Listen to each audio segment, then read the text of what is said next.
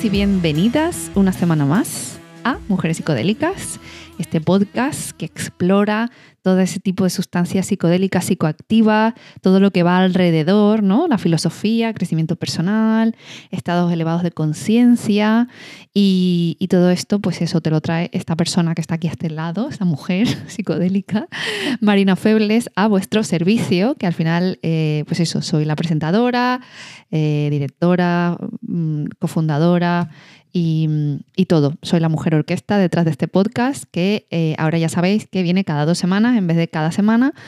Y no sabemos, yo no sé hasta cuándo va a ser esto, pero por el momento ni tan mal. Oye, solo quiero también eh, aprovechar este nuevo episodio para felicitarme y darme una palmadita en la espalda porque ya hay más de 10.000 escuchas en este podcast.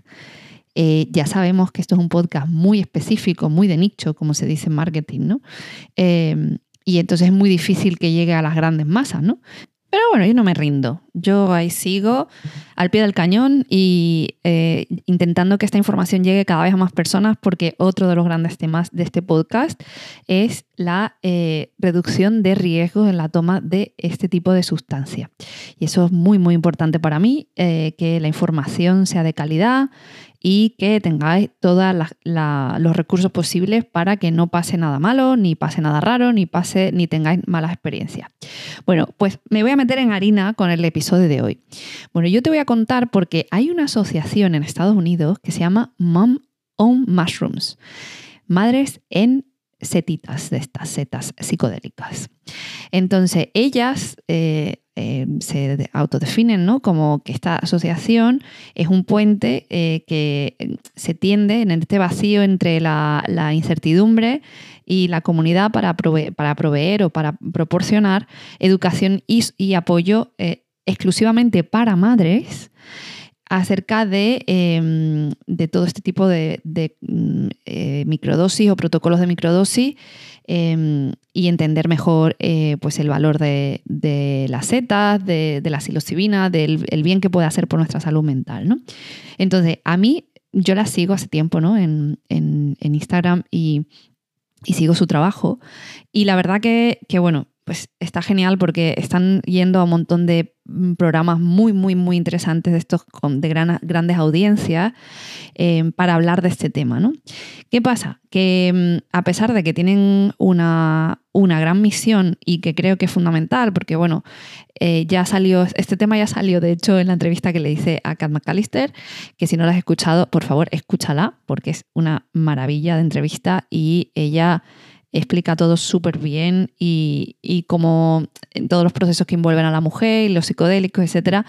Y eh, salió un poco eh, el tema, ¿no? Y, mi posición es que, por supuesto, como hay colectivos solo de mujeres, por ejemplo, o hay colectivos solo de hombres, o, mm, de niños, o para jóvenes, y al final... Eh, la vida consiste un poco en, agruparnos ¿no? y, intentar entrar en, una dinámica donde todos estamos en la misma posición. ¿no? Entonces, por eso al final eh, los grupos y la pertenencia funcionan como funcionan, ¿no? la psicología. Por supuesto, yo no puedo entender lo que sufre una madre. Puedo entender eh, teóricamente porque yo tengo una, tengo una madre y tengo amigas que son madres también y puedo ver claramente lo que sufren en el día a día eh, y todo este estrés que conllevas ser madre ¿no? y padre. Insisto, esto es para todos, ¿no? Pero es verdad que la, mujer eh, pasa por un proceso primero en el embarazo, luego el posparto, eh, luego reconocer si eres primeriza o no eres primeriza, reconocer a, esa criatura y aprender a criar a un ser humano, em, con todo lo que eso conlleva, que normalmente tendemos a, ser muy optimistas y a, creer que somos, pues eso, super heroínas, que podemos con todo. Y eh, al final, pues la maternidad, por lo que he podido escuchar, porque insisto, yo no soy madre, por lo que he podido escuchar, entender y, charlar con amigas, es un proceso que mm, se parece bastante a una guerra. Una guerra en tu cuerpo, una guerra en tu cabeza y una guerra en tu alma en general que es una cosa maravillosa, por supuesto, si no, estaría, ya nos hubiésemos extinguido. Em, y, hay muchas cosas bonitas en el proceso de ser madre, pero amiga, amiga, eh, quieres que te dé algo. O sea, es que ya, no, ya tienes que aprender a ser tú de otra forma. Entonces, esta asociación, para mí, tiene todo, todo el mérito porque creo que las microdosis es algo que las madres en general se pueden eh, beneficiar muchísimo del proceso, ¿vale? Eh, y, sobre todo para entender sus emociones y poder gestionar ciertas cosas que a veces se escapan de nuestras manos, ¿no? Es que no, o sea, si yo como mujer eh, no soy madre, no, no tengo hijo, ya tengo todo lo que conlleva ser mujer en el mundo, imagínate con hijo. Y a lo mejor muchas veces puede ser que sea madre soltera o, madre eh, divorciada y gestionando una, maternidad pues compleja. Entonces, eh, yo me quito el sombrero porque la difusión que están haciendo en todas las plataformas mm, mainstream o, las que son más, escuchadas o vistas en Estados Unidos es mágico y os recomiendo, dejaré la, web en la, en la, descripción del episodio, ¿vale? Por si queréis em, cotillearlo y, veréis las apariciones, ¿no? Han salido en, en Dr. Phil, en, en, Saturday Morning, de la CBS, en NBC, en Fox News, en, Rolling Stones, eh, Good Morning America, vamos, en The Times, un montón de sitios que son, em, pues eso, muy interesantes. Y he visto algunas entrevistas que le han hecho a la, a la portavoz o a la presidenta, no sé eh, cuál es su posición exactamente, a lo mejor es solo portavoz. Eh, y es curioso cómo todos los medios vuelven a caer en las mismas cosas, ¿no? en las mismas preguntas. Pero, pero has venido con tu microdosis ahora y estás colocada. ¿Y cómo llevas a tus hijos colocada al colegio? Eso no es, no es eh, ético, eso no es ser una buena madre. Entonces, hasta que esta persona con todo su, su ideario ¿no? y con sus cosas muy claras, va explicando que eh, el efecto de las microdosis efectivamente es subperceptual, es decir, que no afecta a la percepción de las cosas y es una cosa que va trabajando ahí de fondo, pero tú no tienes, no tienes ningún tipo de colocón ni afecta a tu, a tu gestión diaria de la vida, ¿vale? Entonces es yo es que me parece mágico que existan estas iniciativas, porque al final lo que están haciendo es llevar, como bien decía, que me, felicitaba o felicitaba a toda la comunidad de mujeres psicodélicas por las 10.000 escuchas, probablemente si hablara de cocina y me hubiese posicionado muy bien, tendría 100.000 escuchas.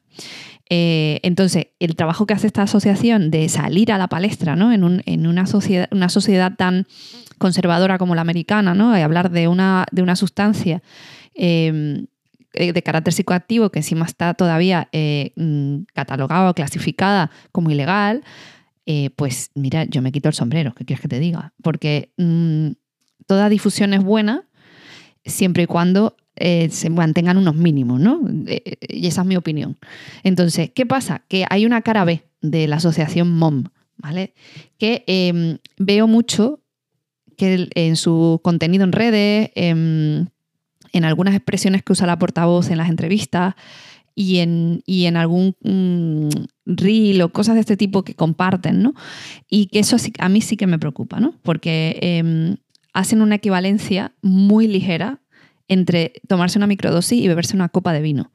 Entonces, en Estados Unidos, el, estereotipo este de la mm, madre, ¿no? De clase media, em, puede ser ama de casa o no ama de casa, es que digamos que al final del día, cuando están los niños ya acostados, ¿no? Este, eh, vamos, todos lo hemos visto en las películas, ¿no? Un poco.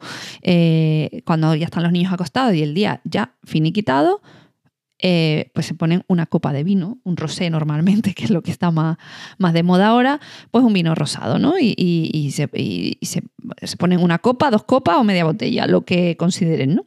Y, a mí me parece eso estupendo, o sea, me refiero, yo no juzgo nada del, del, proceso de cada cual para gestionar su día, sus emociones y, su, y, la sustancia de, que más le guste, ¿no? Entonces, si a una mujer o la moda es un rosé en la nevera fresquito por la noche eh, para irte a dormir, y si es una copa, maravilloso. Maravilloso, me parece estupendo, todo está bien. Todo lo que a ti te ayude a gestionar, me parece maravilloso. ¿Qué pasa?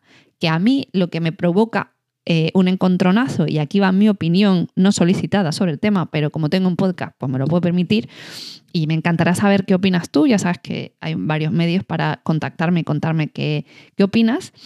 Eh, sería que hacen la equivalencia a tomar una microdosis con una copa de vino. Y eso me parece una aberración. Primero, porque el alcohol es un depresor del sistema nervioso y no tiene nada que ver, nada que ver con el efecto de las setas, nada que ver. En nuestro sistema a nivel eh, biológico o cómo funcionan en, nuestro, en nuestro, cuerpo. ¿no? Entonces, una, una microdosis de psilocibina la psilocibina no es depresora del sistema nervioso y no genera las cosas que genera el alcohol. Entonces, em, que tú te tomes una microdosis para gestionar tu día o gestionar tus emociones y gestionar lo que tú quieras, maravilloso. Pero si tú tienes una asociación que va a hablar de los beneficios de la Z y sobre todo en su en su eslogan, ¿no? en su web, te dice em, la sacred practice, la práctica sagrada de los, eh, hongos y los cibe, amiga, no me lo mezcles con el alcohol. El alcohol es una sustancia perfectamente válida, legal y eh, ampliamente usada en nuestra sociedad. Y cuanto más eh, te acercas a depende qué grupos de edad o qué mm, sectores, pues te das cuenta de que hay un abuso del alcohol en general. En general. Entonces, y está totalmente aceptado socialmente y, eh, y, sabemos las consecuencias que tiene el abuso del alcohol y cómo afecta también a la gente muy joven, etc. Entonces, tú no me puedes decir que eh, en tu eslogan, ¿no? Sacred Practice, la práctica sagrada de, la, microdosis de hongo, cuando lo estás comparando con el alcohol. El alcohol no, no tiene una, una aplicación sagrada, ceremonial, no hay eh, toda una cultura alrededor. Una cultura me refiero sagrada o em, chamánica alrededor de la sustancia del alcohol. Que puede haberlo y, si me lo decís, yo mm, me retracto. Pero mm, no sé. Es una sustancia psicoactiva el alcohol, por supuesto, pero no consigue o sea, yo no he visto a nadie tratarse una depresión con alcohol. En cambio, todos los estudios actuales apuntan a que la psilocibina usada tanto eh, normalmente en terapia eh, y bajo y sobre todo los estudios se hacen en entornos controlados han, demostrado el efecto maravilloso que tiene la psilocibina para eh, la depresión aguda, para la gestión de la muerte en casos de, cáncer avanzado. Hay tantas cosas y todavía yo no he visto ningún estudio en el que se aplique el alcohol a tratar una depresión o a tratar un, eh, acercarse a la muerte, en fin. Entonces, no me, no me compare, no me compare. Eh, son igual de psicoactivas las dos, cada una en su área y cada una estimulando ciertas partes. Por supuesto, ¿quién no ha salido una noche y ha dicho, pues hoy me desmadro y, me tomo mm, lo que haga falta y me emborracho? quien no lo ha hecho, por supuesto, em, pero una microdosis nunca te va a emborrachar. Nunca te va a ofrecer ese, ese efecto ¿no? de, evasión. No. Solamente si subes la dosis y eh, consigues un efecto que normalmente no es de evasión, ya te lo voy diciendo. Y esto ya lo hemos hablado muchas veces en el podcast y aquí se han compartido un montón de episodios al respecto. La realidad es que la psilocibina lo que hace es hacerte de altavoz de tus emociones y de los procesos internos que estás eh, gestionando en ese momento.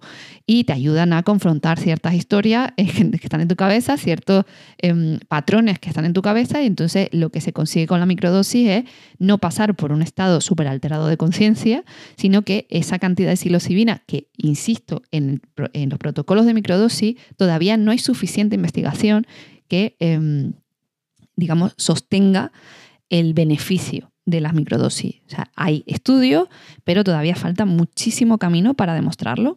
Y eh, hoy mismo, por ejemplo, yo te puedo decir que hoy mismo yo estoy en microdosis. Yo eh, hoy en mi protocolo de microdosis que eh, empecé hace ya tres semanas o cuatro semanas, si no me equivoco, hoy era un día que me tocaba microdosis. Y yo estoy aquí grabando este episodio completamente sobria, con mi cabeza muy clara, muy enfocada y no tengo ningún tipo de efecto psicoactivo que yo pueda percibir. No tengo eh, visión borrosa, no tengo altas palpitaciones o pulsaciones, no, no me siento mareada, ni me siento em, pues eso, que me pueda caer o que me pueda, o que esté, mi, mi, psicomotricidad esté afectada.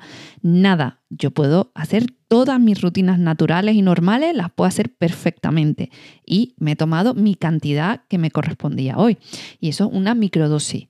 ¿Qué pasa? Que las dosis completas son otra película que no tiene nada que ver con esto. Entonces, yo lo que quiero... Em, traer en este episodio es que primero que entendamos que hay un montón de movimientos ahora mismo eh, alrededor del mundo y sobre todo en Estados Unidos, que ya sabéis que cuando se mete en algo se mete hasta el corvejón. Y, em, y veo, pues eso, cosas muy positivas. Esta asociación es maravillosa y eh, de verdad apoyo su trabajo y, seguiré hablando de ellos, por supuesto.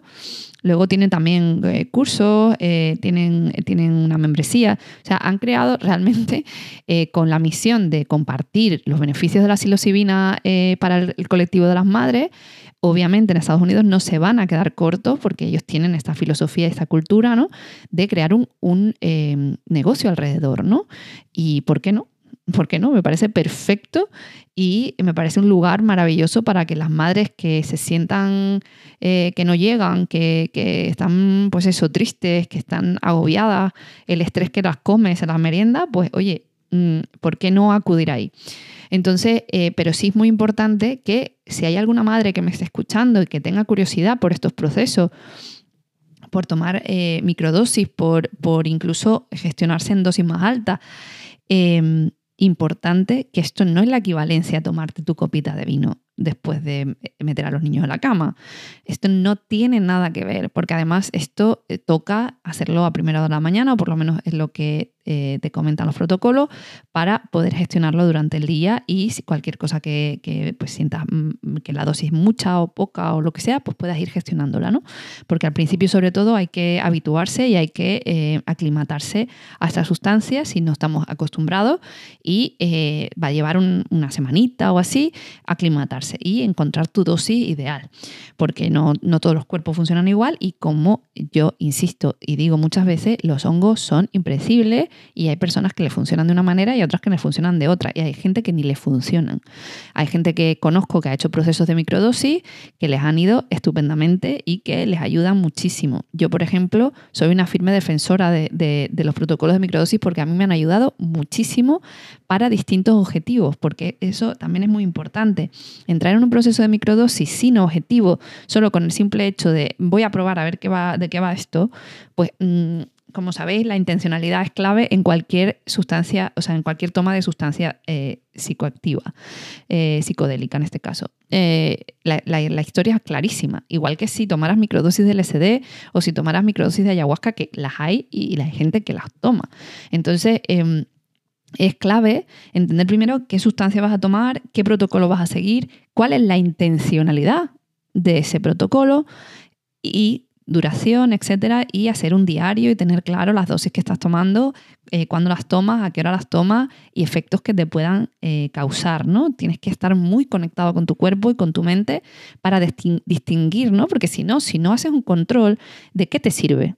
Es como, mm, es como, es un mal ejemplo, ¿vale? Pero es el primero que se me ha venido a la cabeza. Si tú quieres bajar de peso o estás, eh, estás mm, muy que estás muy quieto en casa y no y quieres hacer ejercicio y, no pues tendrás que medirte no de alguna forma hay quien mide los pasos no 10.000 pasos y, van pesándose o se van midiendo no a ver si han, bajado de peso o no.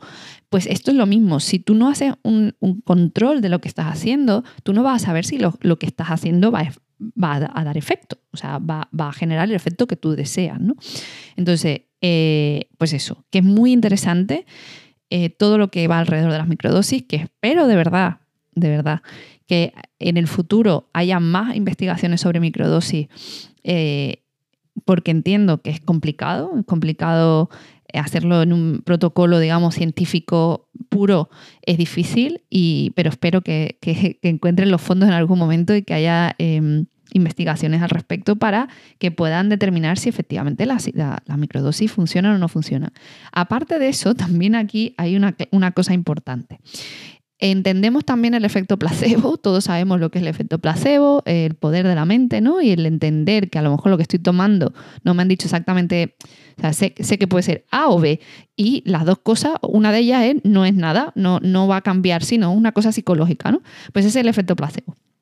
Entonces, puede ser que las microdosis generen ese efecto placebo y no se haya podido demostrar todavía los cambios que pueden producir a nivel con esas cantidades. ¿no? Ya sabemos que la psilocibina sí que hace cosas y que mejora muchos eh, procesos en la cabeza y, bueno, y se está investigando en áreas muy, muy, muy, muy, muy interesantes.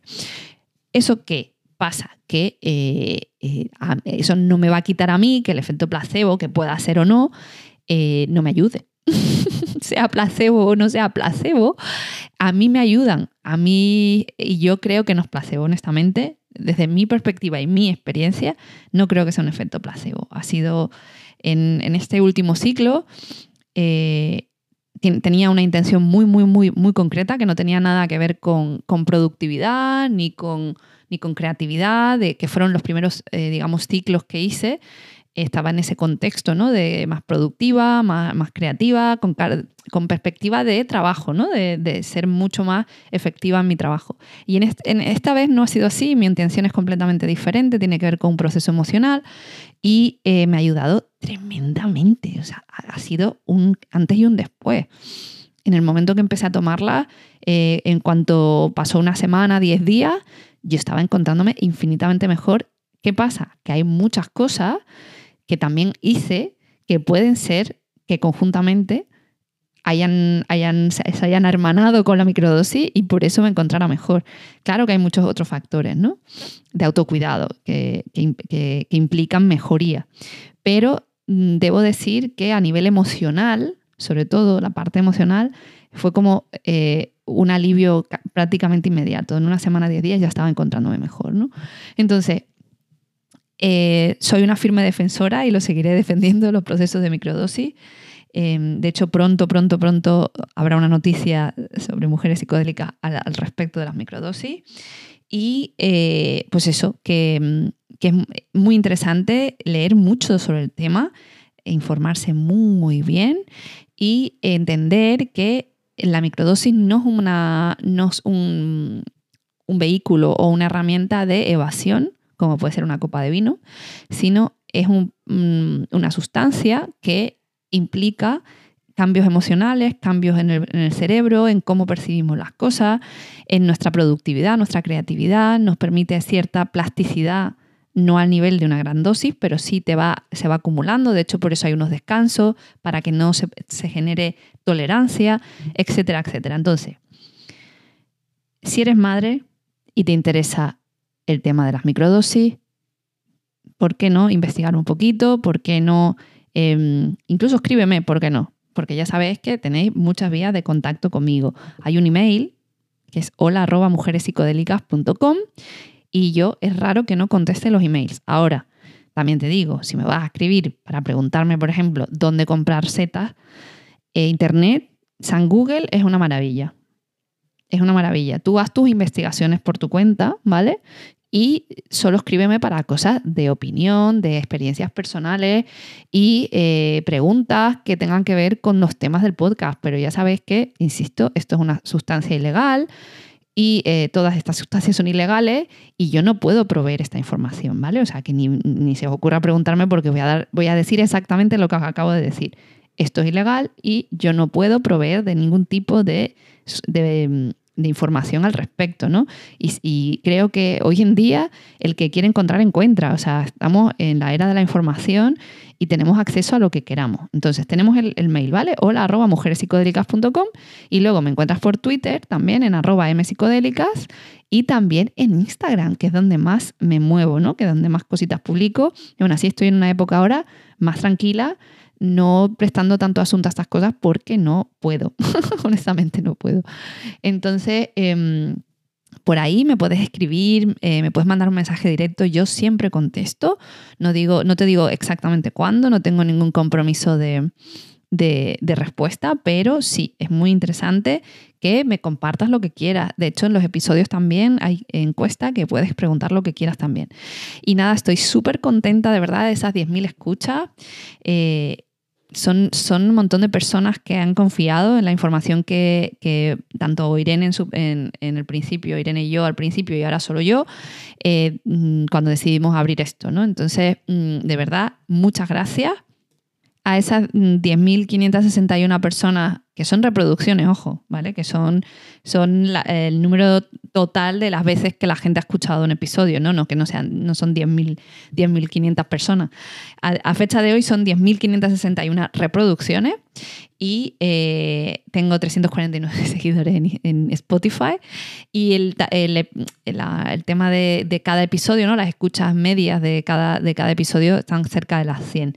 Y mira, yo no me puedo dar sino por satisfecha y feliz con eh, esto porque no tenía ninguna expectativa, sino simplemente sentarme aquí y aparte mucha gente me lo dice, pero es verdad, ¿no? Al final es dedicarle mi, tiempo a, sentarme, a grabarlo a, e intentar comunicar en, todos esos temas que me parecen fundamentales y eh, creo que, que, es la clave para seguir creciendo en este, en este sector y en este sector me refiero que cada vez la gente lo conozca más. De hecho, si no me equivoco, este fin de semana pasado dedicaron un, especial en el país. En España, el, periódico El País tiene un, em, especial eh, de fin de semana, ¿no?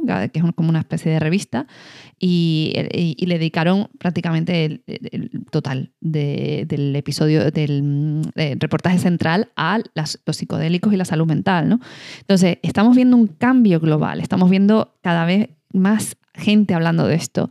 Y yo seguiré apostando por esto. O sea, yo estoy enamorada de este tema y dedico todo mi tiempo libre a, esto, em, a seguir aprendiendo, a seguir em, entendiendo ¿no? todo lo que hay aquí, a seguir trayéndote personas, información de valor y personas que te puedan aportar un nuevo punto de vista sobre eh, todo este, este mundillo. Y seguiré, seguiré persiguiendo esos objetivos hasta que considere que ya no puedo darlo más. Así que... Simplemente eh, recordarte que hay un disclaimer legal al final de cada episodio. Eh, ya he comentado el porqué a lo largo de, este, este, episodio.